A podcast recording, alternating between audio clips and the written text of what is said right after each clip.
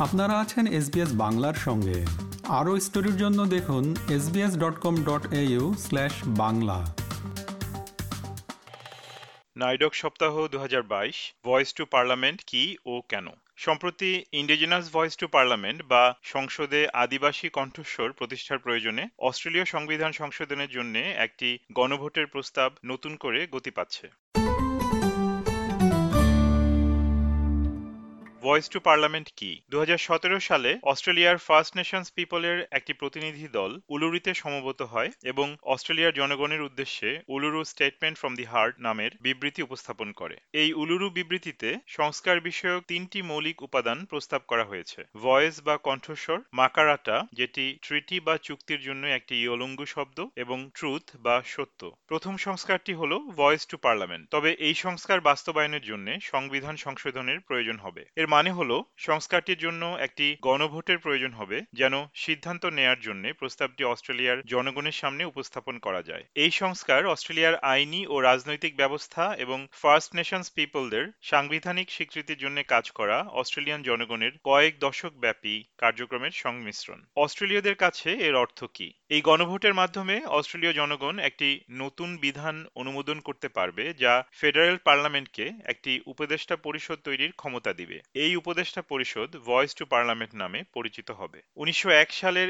এক জানুয়ারি থেকে কার্যকর হওয়া অস্ট্রেলিয়ার সংবিধান অ্যাবরিজিনাল বা টরেস্ট্রেট আইল্যান্ডার পিপলদের তাদের ভূমির মালিক ও রক্ষক হিসেবে স্বীকৃতি দেয়নি। সহজভাবে বলতে গেলে ভয়েস টু পার্লামেন্ট ষাট হাজার বছর ধরে এই মহাদেশে বসবাসকারী এই অতি প্রাচীন জনপদের স্বীকৃতি এবং অস্ট্রেলীয় সংবিধানের মাধ্যমে এই গণতন্ত্রে তাদের কণ্ঠস্বর এবং ভূমিকার নিশ্চয়তা বিধান করবে। নিউ সাউথ ওয়েলস বিশ্ববিদ্যালয়ের আন্তর্জাতিক মানবাধিকার আইনজীবী এবং উলুরু ডায়লগের সহসভাপতি অধ্যাপক মেগান জেন ডেভিস বলেন, একই সাথে এটি অস্ট্রেলিয়ান জনগণ এবং মহাদেশকে জাতির পরিপূর্ণ অভিব্যক্তি হিসেবে স্বীকৃতি দিতে সমর্থ হবে, যা দেশটিকে তার ইতিহাসে প্রথমবারের মতো সামনে এগিয়ে যেতে সক্ষম করবে। তিনি বলেন, এটি বেশ কয়েকটি সংস্কার প্রস্তাবের একটি অংশ। উলুরু বিবৃতিতে আমাদের জনগণের ক্ষমতায়নের জন্য প্রয়োজনীয় পরিবর্তনের আহ্বান জানানো হয়েছে, যার মধ্যে আরও অন্তর্ভুক্ত রয়েছে একটি মাকারাটা কমিশন, যেটি হচ্ছে মূলত একটি চুক্তি প্রণয়ন বা সমঝোতা কমিশন তিনি বলেন ফার্স্ট নেশনস ভয়েসকে স্বীকৃতি দেওয়ার অর্থ হচ্ছে, যখন আমাদের জীবনধারা ও অন্যান্য বিষয় নিয়ে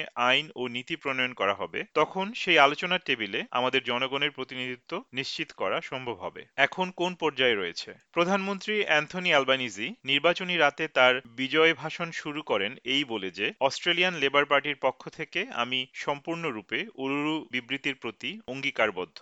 অধ্যাপক ডেভিস এক বিবৃতিতে বলেন, এটি একটি স্বস্তিকর ও অর্জনের অনুভূতি, তবে এখনও আমাদের অনেক কাজ বাকি। তিনি আরও উল্লেখ করেন, আমরা আনন্দিত, অস্ট্রেলিয়া খুব কমই তার সংবিধান পরিবর্তন করে, এবং আমাদের জনগণের ক্ষেত্রে বলা যায়, আমরা কখনো কোনো ধরনের সাংবিধানিক ক্ষমতার সুযোগ পাইনি। সুতরাং এটি একটি অত্যন্ত গুরুত্বপূর্ণ বিষয়। উনিশশো সাতষট্টি সালের গণভোটের চেয়ে এটি আলাদা, কারণ এই সংস্কার আমাদের জনগণকে আরও শক্তিশালী করবে। উলুরু ঘোষণার পরিপ্রেক্ষিতে এখন একটি গণভোটের প্রতিশ্রুতি সামনে সামনে রয়েছে, যা উলুরু বিবৃতির প্রথম শর্ত। নতুন ফেডারেল সরকার এখন এর জন্য প্রস্তুতি সম্পন্ন করছে। পরবর্তী ধাপ। সংবিধানে আদিবাসী কণ্ঠস্বর সন্নিবেশিত করার আগে বেশ কয়েকটি গুরুত্বপূর্ণ পদক্ষেপ রয়েছে। সাংবিধানিকভাবে সুরক্ষিত হওয়ায় ভয়েস বা কণ্ঠস্বরটি রাজনৈতিক সময়সীমার উপর নির্ভরশীল হবে না। এর মানে হলো যে আদিবাসীদের ক্ষমতায়ন এবং জাতির গণতান্ত্রিক প্রক্রিয়ায় সক্রিয় অংশগ্রহণ ক্ষমতায় কোন রাজনৈতিক দল রয়েছে তার উপর নির্ভরশীল হবে না। পূর্ববর্তী কোয়ালিশন সরকার ভয়েসকে আইনকে আইনি বৈধতা দিতে চেয়েছিল, তবে এটিকে সংবিধানে অন্তর্ভুক্ত করার কোনো পরিকল্পনা তাদের ছিল না। কিন্তু শুধু আইন প্রণয়ন করার মানে হলো, চাইলে ভবিষ্যতে এটিকে বাতিলও করা যেতে পারে। কিন্তু একবার এটিকে সংবিধানে স্থান দেয়া হলে কেবল আরেকটি গণভোটের মাধ্যমেই একে সরানো সম্ভবপর হবে। এবং তার জন্য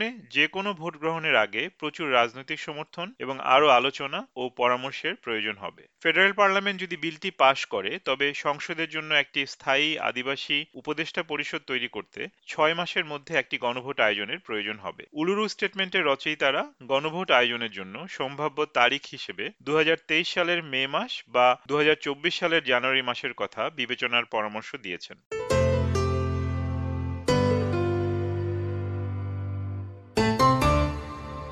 এসবিএস নিউজের জন্য প্রতিবেদনটি তৈরি করেছেন মার্ট বালকানলি, আর বাংলায় এটি রূপান্তর ও পরিবেশন করলাম আমি তারেক নুরুল হাসান।